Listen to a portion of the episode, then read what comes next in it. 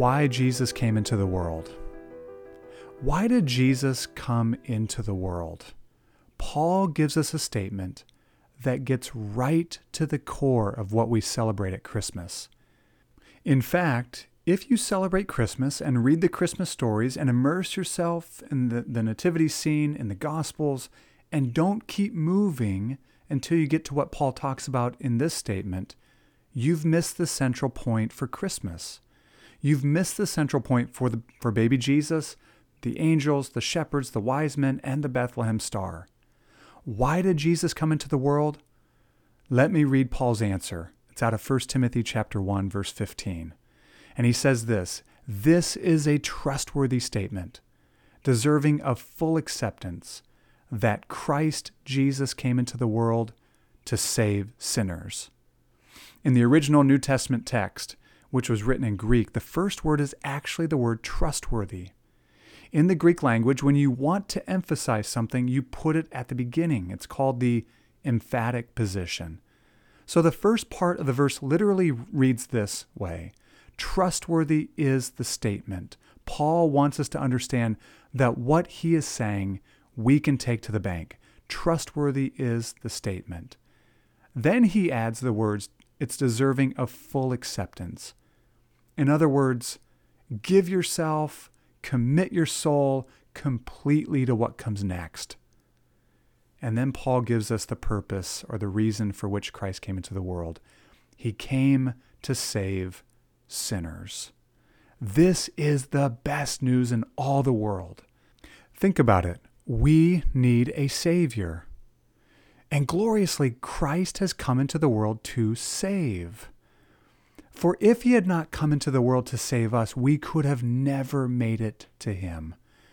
George Whitefield once said, It would be easier to climb to the moon on a rope of sand than to climb to God by our own efforts. In other words, we need Christ to come and save us. And we don't need him to save us partially. We don't need him to do half and we do half. We need a full, complete, and sufficient Savior.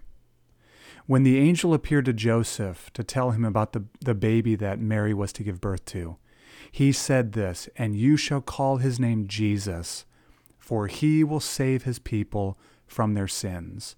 Jesus is his name because he is a Savior. He's the only Savior. The name Yeshua, which is the Hebrew form of Jesus, literally means Yahweh saves or Jehovah saves. His name is Jesus and he's come to save. But what has he come to save us from? Well, the coming of Christ was to save sinners. It's to save sinners.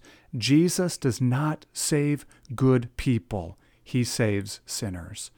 So, what we need to be saved from is our sin. It is our sin that will sink us to eternal destruction. But Jesus came to save sinners. It is for our sin that the wrath of God would, remain on us, but Jesus came to save sinners. It is our sin that keeps us estranged from God the Father, who made us and loves us, but Jesus came to save sinners. And so, when we think about Christmas, when we think about the story of Christmas, when we think about the coming of Christ and the mission he came on to save sinners, it reminds us that the gospel is a message of salvation by grace alone. Who could ever come up with a salvation story like this? Think about it. God saves hopeless, undeserving sinners by taking on flesh, living in obscurity, being rejected by his people, and hung on a cross to die. It seems so utterly foolish. And yet, for the undeserving sinners who have found refuge in Jesus, the Savior, it's the sweetest news in all the world.